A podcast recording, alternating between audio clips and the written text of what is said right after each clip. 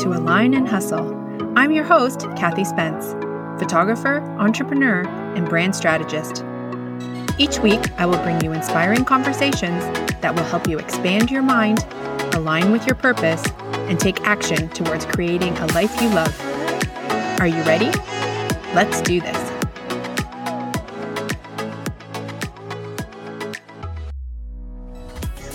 There, my friends. Thank you so much for joining me for another episode of Align and Hustle. Today is a little bit of a longer episode. Today, I'm sharing a conversation I had with my friend Lisa Campbell, who is a profit strategist. But before I get into the conversation about managing your money, I wanted to touch a little bit on the energy around money. A lot of us don't really think about our relationship with money. And most of us carry a lot of BS around money. and and by BS, I mean belief systems. Your money situation is a reflection of your habits related to your core values and belief systems around money. Now, for me, I realized that there are three levels of money that I needed to learn. One is how to earn it, two is how to keep it or save it, and then three is how to grow it or invest it. Today, with my friend Lisa, we're learning about the earning of, of money and keeping money and problems people have with money. But I really want to talk about your mindset around money. Because a lot of people don't realize that subconsciously their habits are driven by how they feel about money. A lot of our beliefs around money stem from our upbringing and our environment growing up, societal beliefs or religious beliefs, and most of it, thankfully, we can unlearn. So, what is a money mindset? By definition, a mindset is a deeply held belief, attitude, or assumption that we create about who we are, how the world works, what we're capable of, what we deserve, and what we believe is possible. So, for instance, if you grew up in a home where life was abundant, money was readily available, you might carry around the belief that money is easy, effortless, and everywhere. However, if you grew up in a family where money was for those people, I'm doing air quotes for those, not for us, you have to work hard for money. If you grew up in maybe a scarcity or a lack mindset where, you know, money doesn't grow on trees was a saying that you heard a lot, or we can't afford that, then you may view money a little bit differently. And that was how I grew up. I grew up in a single family income. So my dad worked and my mom stayed home and took care of the kids. We were considered middle class. Again, air quotes, middle class. But I think looking back, that was kind of a stretch. We had food, we had a house, but my parents always fought about money and there never seemed to be enough money. I remember April was always a very challenging month because that was when the house tax was due and the income tax was due. And that was an incredibly loud month in my house. And I didn't realize at the time, but my I was forming at that time I was forming a relationship and beliefs around money. I started to believe that there's never enough, there's not enough. People with money were better than us. I remember going to church on Sundays, and there was an affluent group that hung around together. They were mostly business professionals, doctors, and lawyers.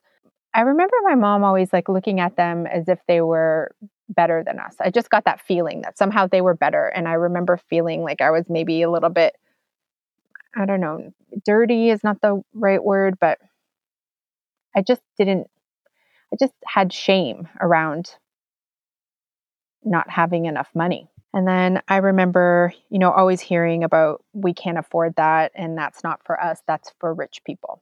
So I'm not sure how many of you have read the book Rich Dad Poor Dad. I didn't read that book until I was in my 30s, but I started living the poor dad mentality. And basically, for those who haven't read the book, the poor dad mentality is you get a good education and you get a good job, but you mostly live paycheck to paycheck. You get caught up in the rat race and you're trading money for, you're trading time for money, and there really isn't a lot left over. The only way I knew how to make more was to work more. And this was fine as a teenager. I had two jobs. I earned, I saved enough to go to university because my parents had saved a little bit of money for me, but that barely covered the first year of tuition. So I knew that if I wanted to get out there and get a good education, I needed to work hard and pay for it myself. I went to a school with a lot of private school kids who came from affluent families, and to keep up, I worked extra jobs to pay for all of the things that I needed to keep up with them. I had no idea how these parents could buy their kids BMWs, fund their March break trips, and pay for their education when my parents barely had enough to cover my first year tuition. And then again, that shame around, you know, not having as much money or coming from a wealthy family started to creep up on me again. And I felt like people with money were better than me. So a lot of my friends were very flashy with their money and they had shiny cars. But I had a friend that lived downstairs from me in the apartment building that I lived in while I was away at school. And he was, you know, I thought he was like me. I thought he was paying his way through university. Um, he had a, a Jeep Cherokee, I remember, but it was like a 10 year old model and it wasn't brand new. And I just thought he was like me. And one year, I remember he invited me to his family cottage in Muskoka. And I was a bit surprised because for those of you who live in Canada, Muskoka is considered Hollywood North, where, you know, Tom Hanks, Goldie Hawn, Kate Hudson, um, I think Cindy Crawford, like a bunch of celebrities have summer homes on islands in this region of Northern Ontario. So I was really surprised that my friend had a family cottage there. When I arrived, I was just amazed. This cottage was like nothing I have ever seen ever in my life. Well, maybe in movies, but never in real life. It had like an east wing, a west wing. It used to be a hotel on the lake, which is now his family cottage. His parents used to dress up. They had like formal dinner wear. They would dress up in suits and gowns and then take their boat to other neighboring cottages on the lake for dinner or drinks or pre dinner drinks or something. Like I had no idea this type of life existed, none whatsoever. So I was just in awe of this lifestyle. And one morning I woke up and I went down for breakfast and I found my friend and his dad sitting out on the porch overlooking this beautiful lake and they had the paper out in front of them and I noticed that it was on the stock page. And to me the stocks page just looks like Chinese. I had no idea how to read it. I had no idea what they were talking about. But what I noticed was that their conversation around money was so easy. It was so light. It was like they were just discussing what they had for dinner the night before. Like there was no pain, there was no pressure, there was no anxiety around money. And they were just discussing what their money was doing. I remember asking my friend later that day, like, if speaking to his dad about money was like a normal, regular occurrence. And he said, Yeah, we talk about it all the time. And I'm like, And it's that easy? Like, you can talk to your dad about money like that? Because I remember, oh, this reminded me of a time where my grandmother had given me $20.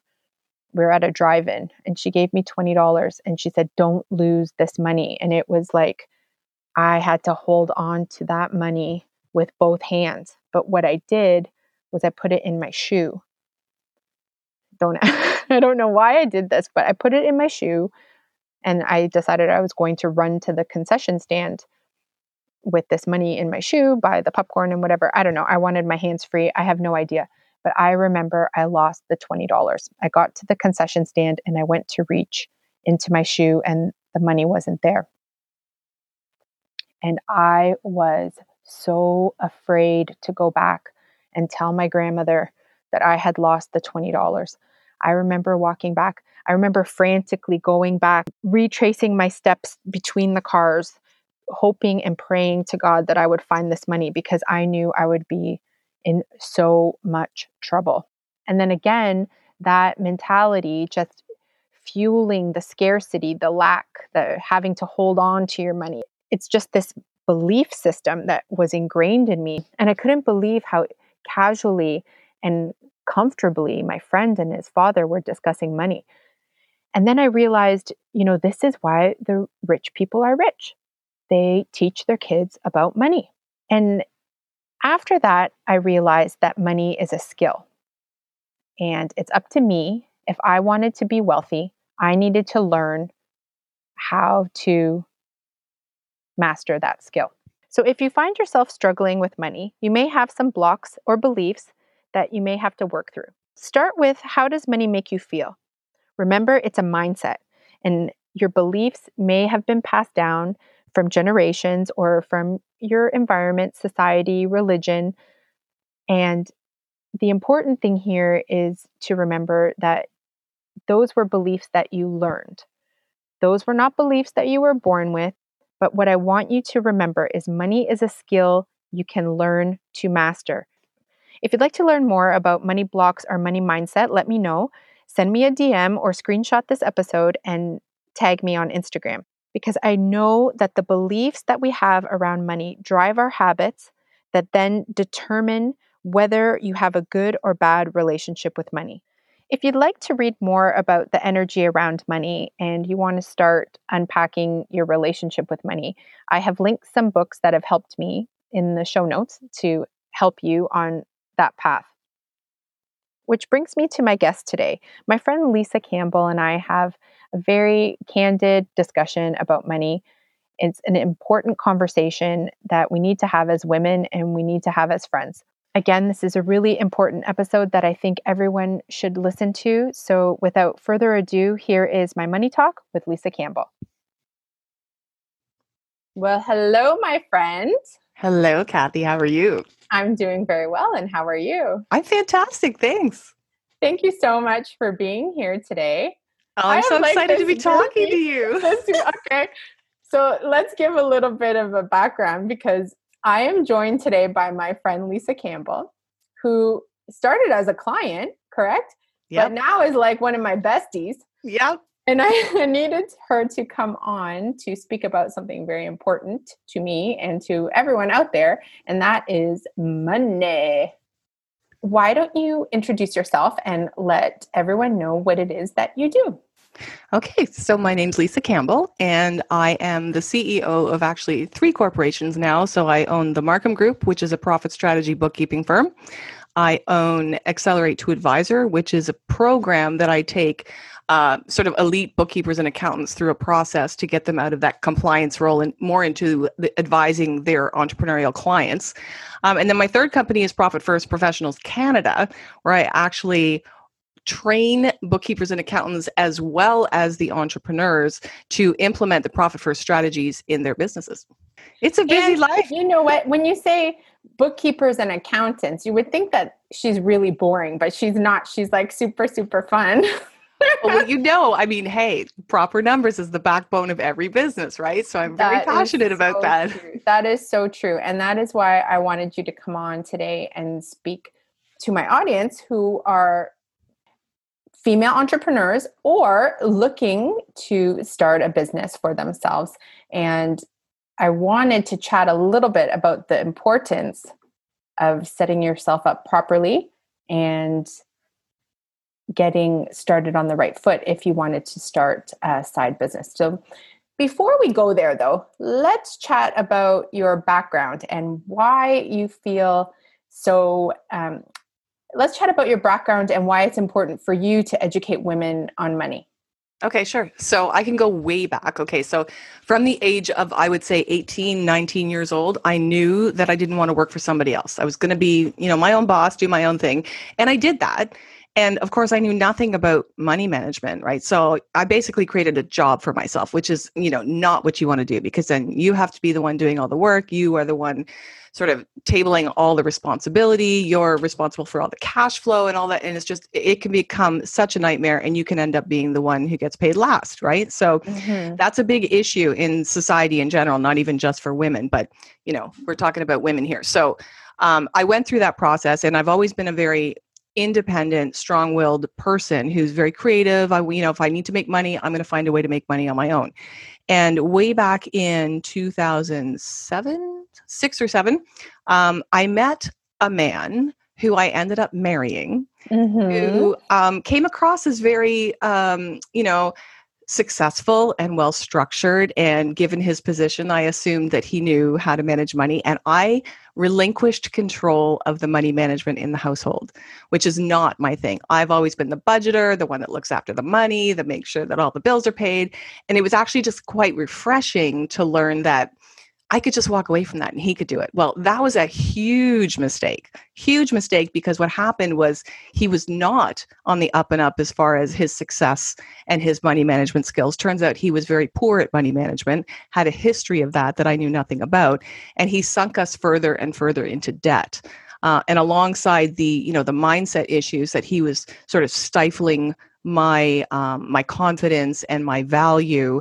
Um, on top of that, you add in building up debt and not being able to pay down your mortgage, and you just you, you get to a point where you think i have to get out of this and the only way i'm going to get out of this is on my own so um, i know firsthand what it's like to be in a bad situation i know what it's like to um, to not have things go your way and to have to dig your way out. And so for me, it's really important that I get the message across to all women that whatever your goals are, don't let anybody tell you tell you that you can't do it. And there's always a way to find out more information about what it is you're trying to achieve. You've got to lean in to other women who've gone where you're trying to go and get as much help and support as you possibly can. So I take that and then working, you know, with the accountants and the bookkeepers, to me it's their responsibility to support the entrepreneurs that are taking the risk of creating a business. So I'm passionate about working both sides of it. Okay, there's so much there that I want to unpack. So too much? no, no, so much. So the first thing you mentioned about creating a job for yourself. So a lot of people, myself included, when I first started a business, I was like, "Ooh, I'm going to be an entrepreneur. I'm going to start a business." But really all I did in the early days was create a job for myself because if I was ever to step away from that, there was nothing there to support the structure. Mm-hmm. So is that like is that normal for most entrepreneurs that they the view that they have of of building a business isn't really what it should be?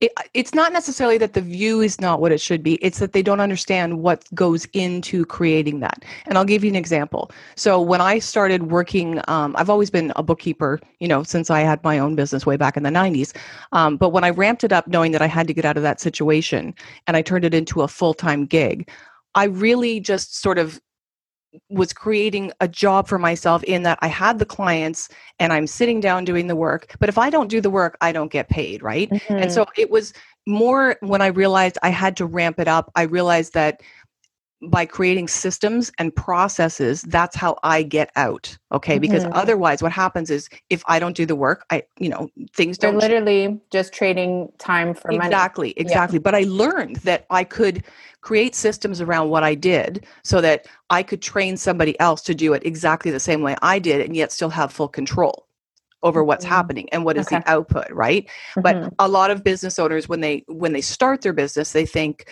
like even let's take for example uh, a hairstylist mm-hmm. wants to open up a salon right and maybe they've got these visions of i'm going to have my own salon i've got my clients coming in and whatnot same thing applies. If you don't bring on other hairstylists to either rent chairs from you or to pay commissions on their clients, it's you sitting there with a chair and your clients doing the work. And if you don't do the work, you don't get paid. So it's very common that people just sort of have these ideas of grandeur when they open up their business, but they don't think you've got to systemize everything that you do in order to build it out.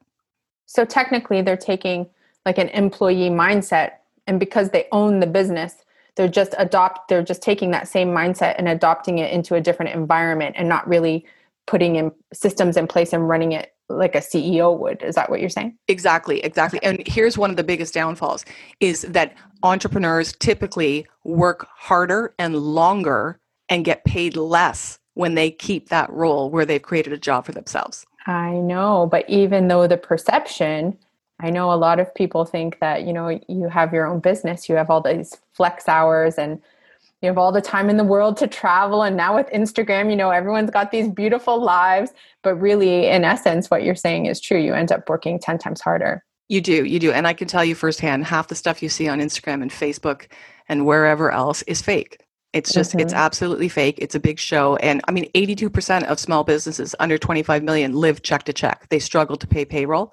They okay. borrow from their equity in their house. It creates problems in the marriage. It, there's all sorts of issues, and it's all about show. What it really matters about, is what is your bottom line, actual cash profitability, and how much is the de- is the business dependent on you if it's totally dependent on you something has to give okay so in this time that we're going through i've heard that saying you know when the tide is out a lot of people now are swimming naked because they find that they haven't done the, the things required to keep themselves themselves afloat in uncertain times. Mm-hmm. what advice would you give someone who has now maybe lost their job or you know realize after quarantine sitting at home that they don't want to go back to that job anymore they want to maybe start a side hustle or start a, start a business? What advice would you give them starting out from a money perspective to have in place before they they take those first few steps well, I would definitely recommend that, that you create a plan um, based on, and I'm not trying to get too technical, but projections. If you're, you don't have to be a rocket scientist to figure it out. If you um, if you want to go into business for yourself, you have to look at what are your reasonable sales, what are your reasonable expenses, keeping in mind things like as your sales grow, your expenses are going to grow in usually direct proportion to that. So if you kind of map out where you want to be and reverse engineer a way to get there, that's going to help you a lot rather than going in blindly saying you know oh i just want to i want to do this. You, you need to know what are you trying to make? Who are you trying to serve? How much do you actually want to take home? And then the other thing i would recommend is that you you create reserves for yourself. Remember that when you go into business for yourself and you're just a sole proprietor and you're starting out all the money that comes into your bank account is not your paycheck and a lot of us fall into that trap. I mean, all of a sudden the money starts flowing in and you think, wow, I'm making buckets here. This is great. And then guess what? You know, six months later, you get the tax bill and you've got yeah. nothing because you've been living this life of grandeur or whatever with this newfound money. So I would strongly recommend that people do a minimum of two things. Okay. One, put 15% aside for taxes. Mm-hmm. Right? That's really, really important to do that. The other thing, actually, I'm going to give you three. The, sec- the second thing would be to make sure you reserve your sales tax because you have to charge GST or HST depending on where you are. You got to make sure that you reserve that money. That's not your money, it's in trust. Mm-hmm. Absolutely in trust for the government, and the government's going to come looking for it, right? Mm-hmm. Um, the other thing I'm going to say, the last thing is try to put um, reserves aside, even if you can do 1% of your revenue and stick that in a separate account and don't touch it. The idea there is that you want to build up three months, a minimum of three months of your operating expenses in a reserve account. And I can tell you firsthand, the clients that I've worked with um, prior to this pandemic have got the reserves sitting in their accounts. So this pandemic is not affecting them the way it would somebody who was, you know, already living check to check. Mm-hmm. And that's scary to me because a lot of a lot of the what's the percentage of the population that lives check to check? Quite a bit. Well, the business world is 82%. That live check to check? Check to check. Check to check meaning in your business you're waiting for your customers to pay you. So, you know, a customer pays you, you get a check. Oh, great, I can now place this order. And then the next customer pays you a check. Okay, great, I might have enough to cover payroll. We don't want to live like that. We need to pre-plan it. I know that that just gives me heart palpitations because it reminds me of the first year that I started my business and I started as a newborn photographer in my in my basement. My basement was my studio. And literally I was spending everything I was making for my daughter's dance.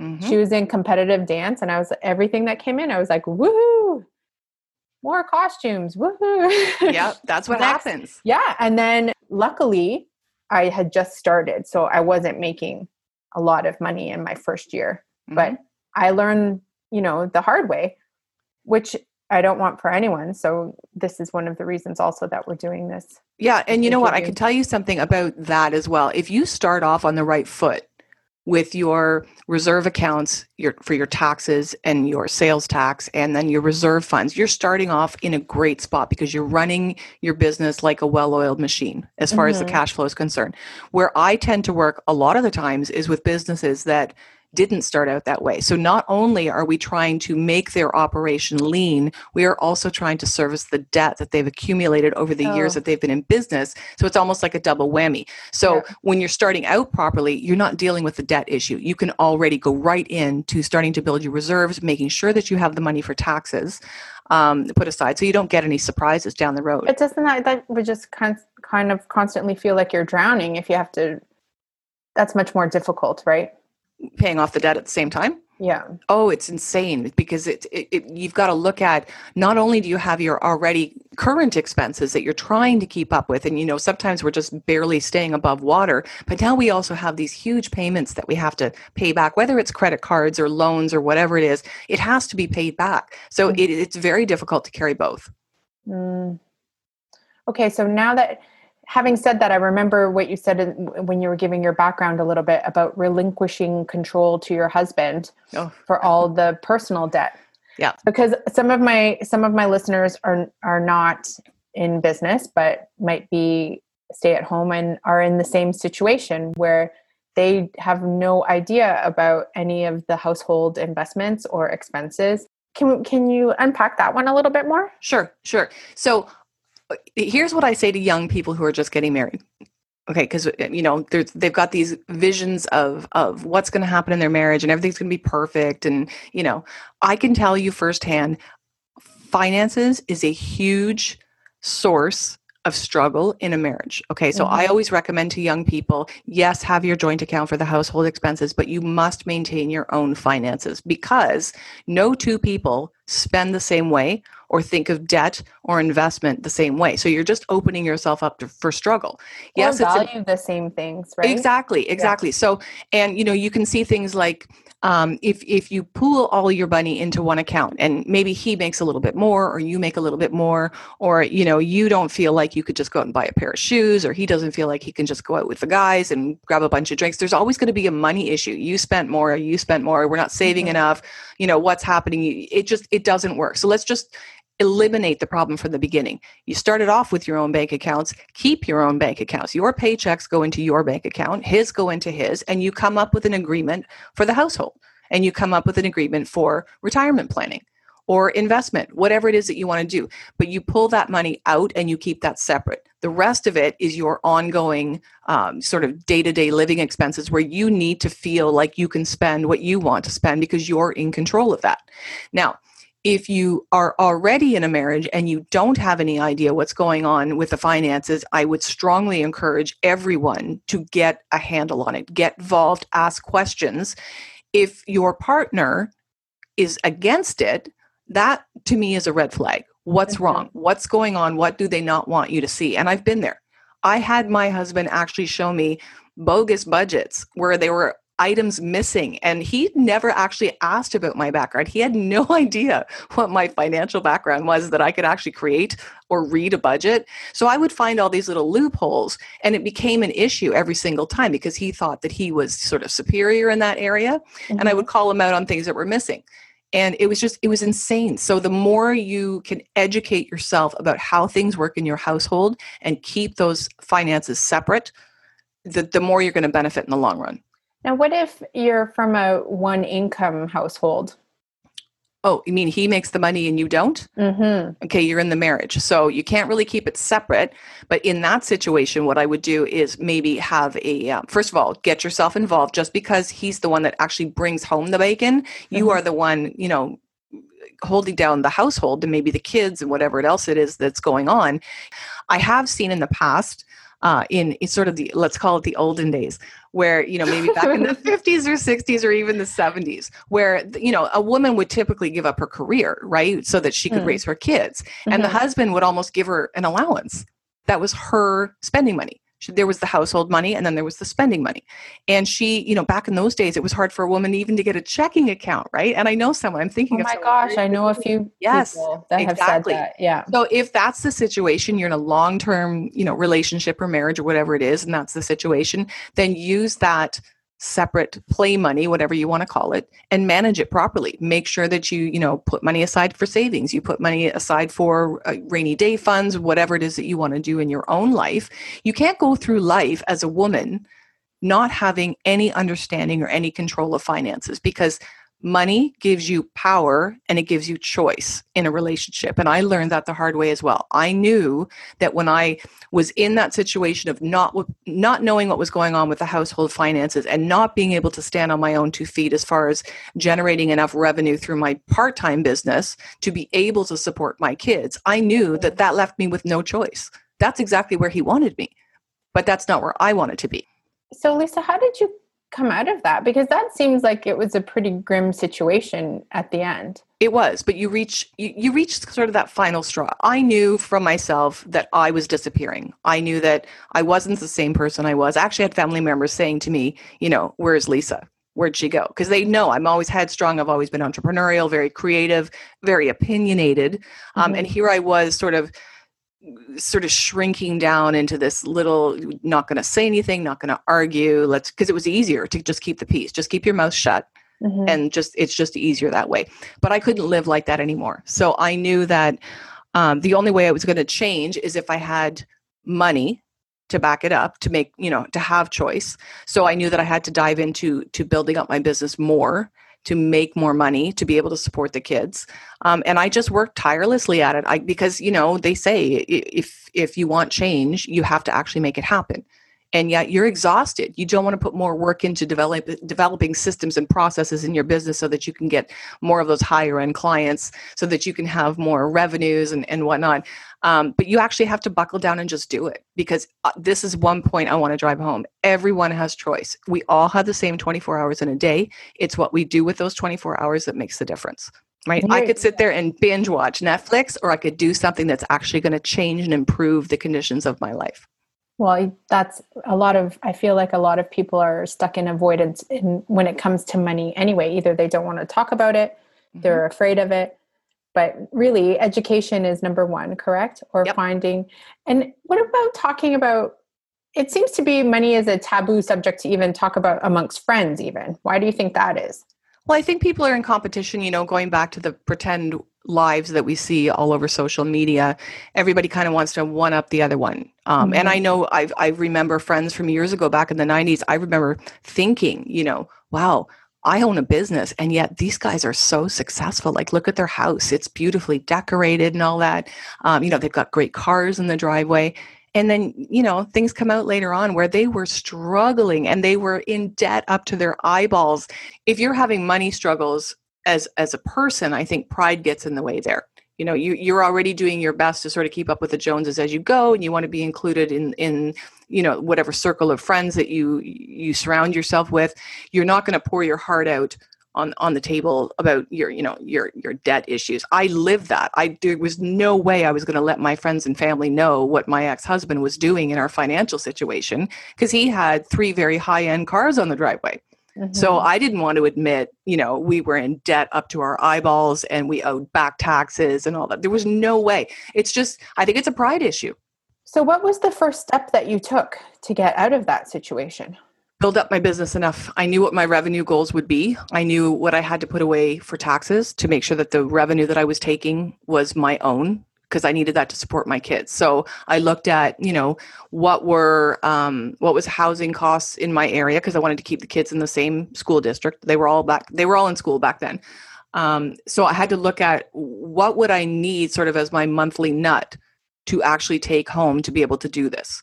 Uh, and so I built my business up and up and up until I got to that point, and then I went a little bit past that point because I need to, I need to have that little bit of reserve, right? A little bit mm-hmm. of comfort zone. Um, and so I got it to the point where I was able to bring somebody else on to work with me because I had systemized, which created more revenues. Even though I'm pay, paying somebody else, it just shifted me up a level so that I was heal, dealing with more high end work rather than sort of the day to day stuff.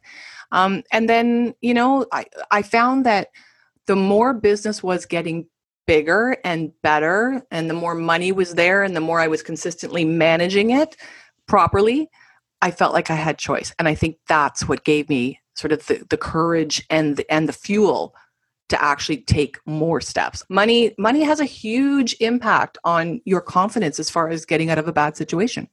Mm. Even if you're not in a bad situation, I found that when I first left my corporate job, that was a really big step for me to do. To to leave that was a big like it was a big hurdle for me at mm-hmm. first but then you know wanting to stay home with the kids was more of a more of a driver so but the one thing that i struggled with the most was i felt as if i was leaving my independence behind as well mm-hmm. because now i was relying i was pretty much putting ev- all my eggs in one basket and relying mostly on my husband to support us.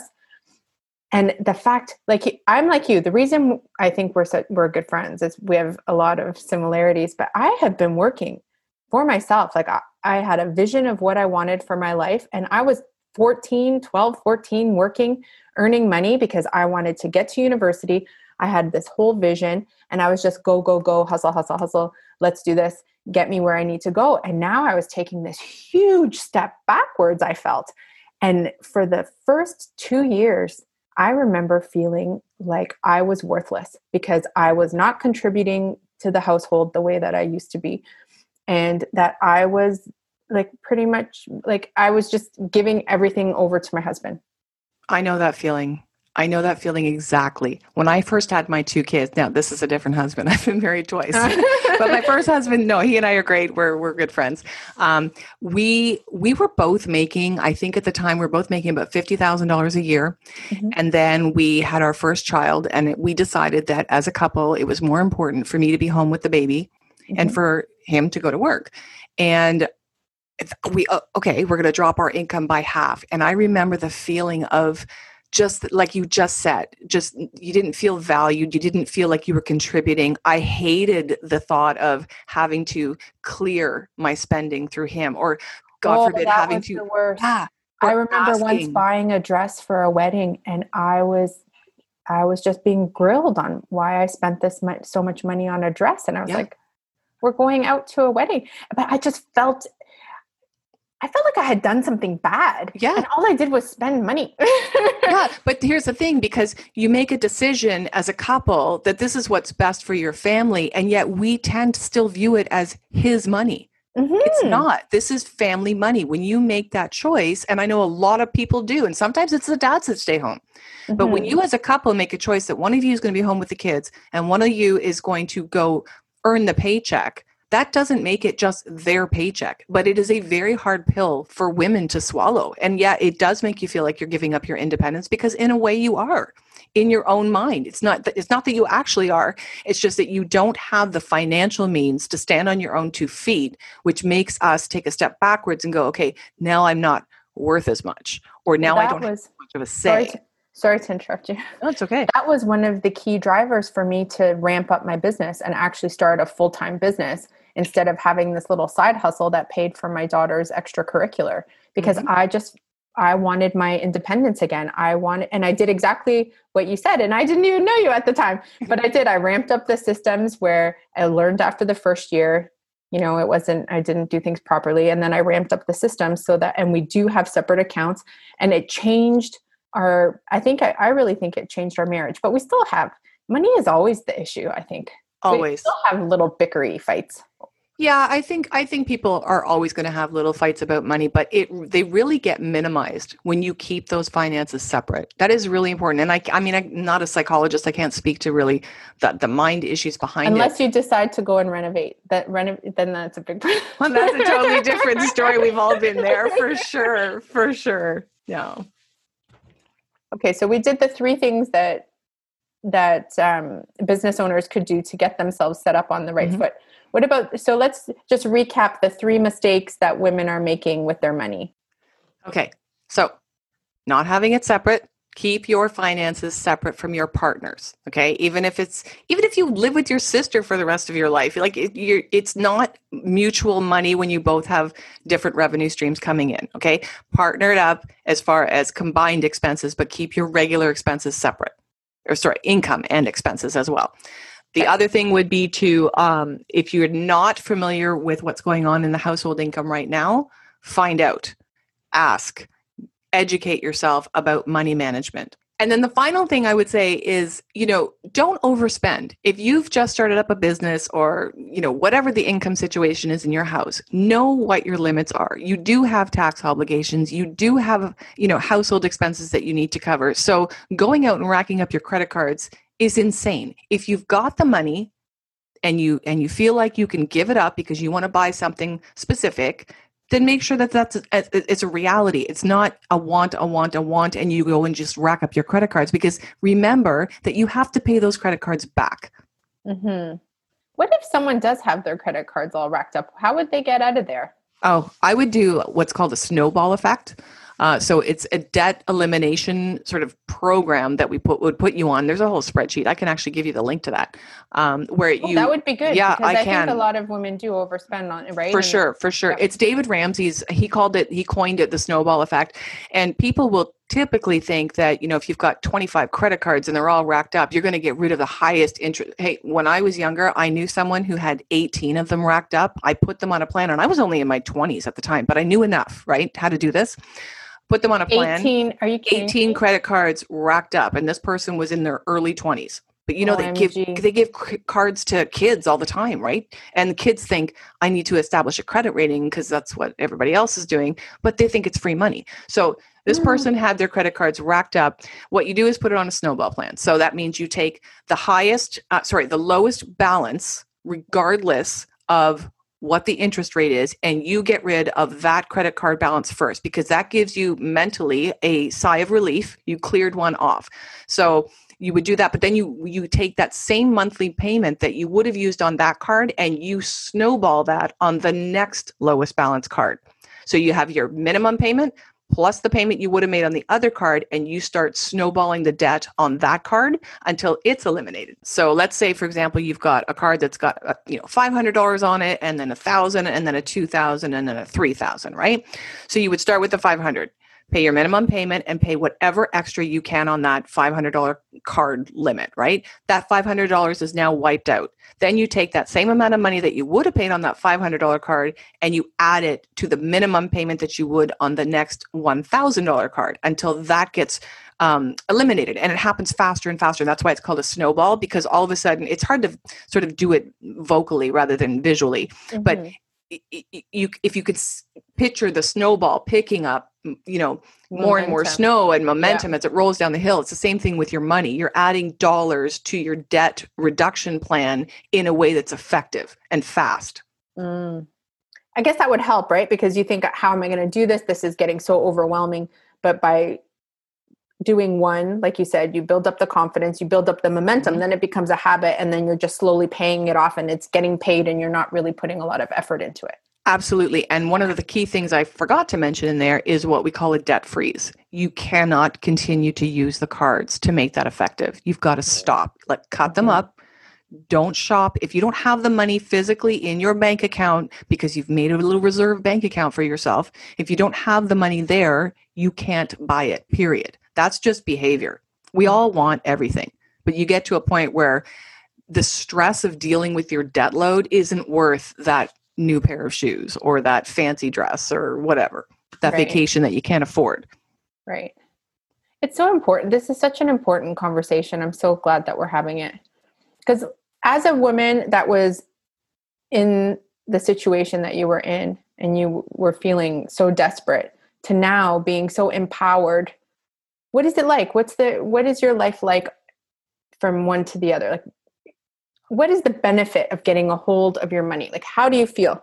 Oh, my well, first of all, I wake up every day with the thought of what am I going to create today? Who am I going to help? I don't ever come to work, which is in my home. I don't ever come down to my office and think, oh, I have to work today. I don't ever think I have to report to somebody or I have to justify this or that or anything like that. It gives you such a new sort of release on your, your own possibilities. I know that I can create whatever I want to create in this world. I can get whatever message I want across. I can help whoever I want because I have the tools to do so. I, I've learned from my own experience, I've learned from my own mistakes. Um, I know how to manage money very well now because I made the effort to learn. Um, and it just it changes your entire mindset i know that if there's something that i want i will find a way to make it happen but i do it in a responsible way not in a debt ridden way i will never have debt again i will never owe taxes again because i make sure that i do that up front You've proven that it's possible, right? Well- to live a life on your own terms. yeah yeah we're going to write that book I know that You I took this? the cover shot for. yes you took can i can i share that Yeah, sure. Okay, so in in my in my branding photo shoot, Kathy did a, a mock up of a book that I'm committed to writing this year, and it's all about uh, for women living life on your own terms. And to me, that is such a powerful message that I need to get out there because no woman should feel stifled or stuck because of money. There's always things you can learn about money. There's always ways around the situation that you're in. And so it's it's almost like this personal mission that first of all, I think that everyone needs to understand that they do have value. They bring value to the table. And the other thing I want to make sure that everybody understands is that there's always a way to manage the money to help make your vision, your own personal vision, a reality. Because mm. we don't want to have the money be the downfall of the dream. Why I mocked up. I have goosebumps because you have to see. I, I there was one image that Lisa in her in her message and her voice is so confident and so inspiring and just empowers women. And there was one shot that I just I just said, you need to write a book because this is the cover. And we joke about it, but it's in the works. It is. And I've posted it on my social media to hold myself accountable because it's right there. It, again, it's one of those things. You saw it. I know I need to get the message across. And by actually creating a, a, a physical, tangible image of it, it it's it's gonna happen because right. I want it to happen. So therefore I'm going to make it happen. Right? Oh, I know you will, Lisa. You are such a powerhouse. Well, thank you, Kathy. I just love you to death. And I thank you so much for spending this time with me today because I really think this, well, the book you're about to write is important, but this conversation today was just as important. Well, I had a great time talking to you. And I, I think I, one of the things I love is that we are in so so in sync. You know, our visions for the future and our and our messages that we both want to get across to women because let's face it, we're not spring chickens anymore. no, we aren't. And, but you know, no. that's important about surrounding yourself with people who share your dream. I'm getting head to toe goosebumps right now as I say this. But if the people that you have around you are not cheering for you, are not lifting you up, if you're not lifting them up, if you're not elevating and supporting each other, then it's time to get a new circle because I can't even tell you how important it is and how great you feel when you have friends around you that are walking in the same direction. And it's it's yeah i get it a hundred percent. You've got to surround yourself with people that are elevating you. Yeah like-minded first right? Absolutely absolutely. Um and i you know now that you mentioned that i just got to bring up this point. I remember before I had left that horrible situation that I was in, I remember having a daily struggle because I'm I pride myself on trying to always see the silver lining and always be the optimist. Mm-hmm. Um, and I remember the daily struggle of fighting his negative energy while I'm trying to build up my own, all on my own, you know, and just nobody needs to put up with that. So I'm really happy that you're doing the work that you're doing and getting this out there and reaching more women because we learn things in life. And I think it's our responsibility to pass it on to other women to help them as well. I know I'm saying that Money Mondays, it's going to be a thing. We'll do, we're not sure what we're going to call it. it'll be on the subject of money and it'll be on Mondays. No, because I have to say, I don't even know if I'll edit this out or if I'll keep it in. But that part about the negative, like when I was growing up, you didn't talk about money. You didn't talk about, but we were always the poor people. Like the mm-hmm. people had more, those people were better, those people were this. And I grew up with this belief around money that one, I would never be able to earn it. But in the back of my mind, I always had this little whisper saying, Yes, you can. You can yep. get out of here. You can do it you can because i remember even driving with my dad once and we passed this house and i was like dad we should you know buy that house because we were looking for a new home a family home. And he's like no no no no no we can't afford that. And i'm like why can't we afford it? Why not? Mm, yeah and then he was like get your head out of the clouds. We don't have that kind of money that's for other people or you know we can't go to vacations here because that's for other people that's not for us and deep down, I was like, something is seriously wrong there because if I want that life, I can make it for myself. Yeah. And I think that's one of the reasons why I started this podcast because I want women to know if it's out there, someone else has done it and you can figure out how to do it too. Mm-hmm. And this conversation to me is so important because money has always been such a monkey on my back for the longest time. And I learned about it. I educated myself. I surrounded myself with people like you. Look what you made of yourself. Anything is possible. But literally, having people, getting back to my surrounding yourself with people that are like-minded, positive, and do, do, dreamers, but also doers, because that's really important, right? You can wish for things, you can, but you need to put the steps in place to get where you need to go. Absolutely. And don't complain about your current situation. If you don't like your current situation, change it. Let's just say someone doesn't really want know a lot about money. Where can like what book would you recommend? I'm oh my put gosh. it in the resources. There's so many books. Um, have you read this one, Unshakable by Tony Robbins? No, I have not. Um, I'm That's looking at my book. investing. That's not a starter book. No, are you talking about investing or learning about money in general? Well, I'm saying Unshakable is more about investing, but I wouldn't start there. What book changed your life? Like, what was the one that kind of actually? It's I don't have a single book that changed my life. I have a series of events. My stepfather, when I was 18 years old, refused to do my taxes for me. I didn't know how to do them, and I had to do a tax return. So he said, "Figure it out." So I learned how to do my taxes for myself online. And then I thought, well, that was a lot of work because I needed to add all this stuff up and check all that and whatnot. And I think I was working part time and had a little side hustle going. So then I learned how to do sort of a basic bookkeeping um, ledger inside an old program called Quicken, and that was back in the 90s. Oh, I remember Quicken. Yes, yes. And so I learned how to do that. And then when I opened up my first business, I really needed a handle on the work because I had payroll and all that stuff as well. So I went to school at night and I took accounting and I fell in love with it. That's how I did. I don't know. There's you can this take is accounting. How I don't know how we're friends. uh, I know it's really weird. You either love it or you hate it, right?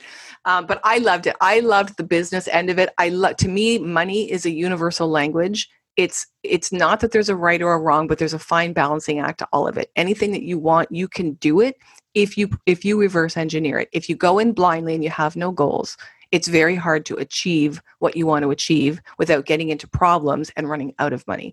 So it's not really one specific book; it's a series of events. But I can tell you there is a um, um, I have what's called a free profit strategy hub, which actually uh, sort of explains a lot of the basics of money and how to move money through your business. So I'm happy to give your listeners the link to that. It's it's a free resource. They just you have to put your email in to get access, but I do not pester people with emails at all.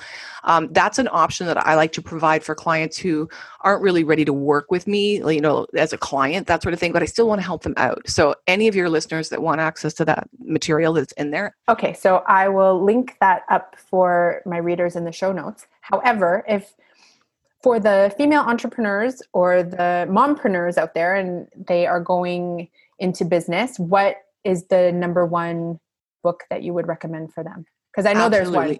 There's yeah, be absolutely. Hands down, game changer. It's called Profit First by Mike Michalowicz. Uh, and it is a cash flow management system that is very easy to implement and it's based on behavior. So you don't have to know how to read income statements and balance sheets and cash flow statements. It teaches you how to manage the cash behaviorally based on the bank balances that you can pull up on your phone. So it's really easy. You can actually, inside that profit strategy hub, which is kind of geared towards female entrepreneurs or entrepreneurs in general, um, you can actually download the first two chapters i think it is and for free on inside there i love this book. yeah it is fantastic i know mike personally i work with him several times a year in the mastery program great guy he again is a person coming from a place of being of service. He knows things about how to move money around. He knows how to explain it, um, and it's it's basically the envelope system for business. So mm. if you're not in business, establish take the same principles and create the envelope system for yourself in your home. Remember, the grandmothers used to you know, my mother-in-law money. uses paper. Clips. Yes. You get yeah. So you you you know she'd work her part time job and cash her paycheck, and then she'd split it either into envelopes or to jars, and depending on how big the paycheck was, right? This is how much we have for groceries. This is how much we have for the mortgage. This is how much I can give to the kids to go get mm-hmm. candy. Mm-hmm. But she didn't steal from other envelopes. No. If if it was a good no, paycheck was week, a paper clip and a little post. Yes, yes. So if it was a good paycheck week, the family got meat, right? Yeah. If it was a bad paycheck week, dinner was beans or rice or whatever it is that she could use to stretch that dollar. So you have to think that same way in your own personal finances and in your business. It's really, really important that you do that because, again, going back to the whole credit and debt issue, if you if you spend outside of what you actually have and don't have a system for knowing what you can spend um, you're going to run into trouble. And then you've got double duty. You're trying to run lean and pay back stuff that you spent already. And it's now sitting there in debt. Next, um, next time we get together, I want to talk about talking to your kids about money because they don't teach money in school, Nope. and this is this is the issue I had growing up. I had no idea. My parents were, you know, Eastern European, um, second generation immigrants. Yeah. and it was just getting from like from survive to thrive like they didn't have anything left over and it was constantly scrounging and Mhm. I didn't, my my parents told me go get a good education, get a good job. That was it. That was my money education. Yeah, that's it. And that's not good. So, yeah, we'll definitely talk about kids. So Lisa, again, thank you so so much for being here. I so appreciate your time, and I look forward to having you on the show again because I'm sure we're going to get a lot of questions, and we're going to have to bring you back. Well, Kathy, it's been awesome having this conversation with you. I love that we're on the same path. I look forward to coming back and, you know, working together more to to get the message out there to the women that are listening that they can do it. Thank you so much, Lisa.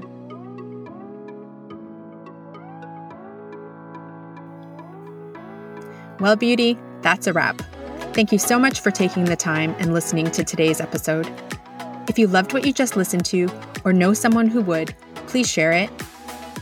Share on your Instagram by simply taking a screenshot and adding to your Instagram stories. Be sure to tag me so I can send some love back your way. For all the resources and links mentioned in this episode, please check out the podcast page on my website, www.kathyspence.com. And lastly, if you found this information valuable, please subscribe to Align and Hustle so you can stay up to date on the latest episodes. See you soon.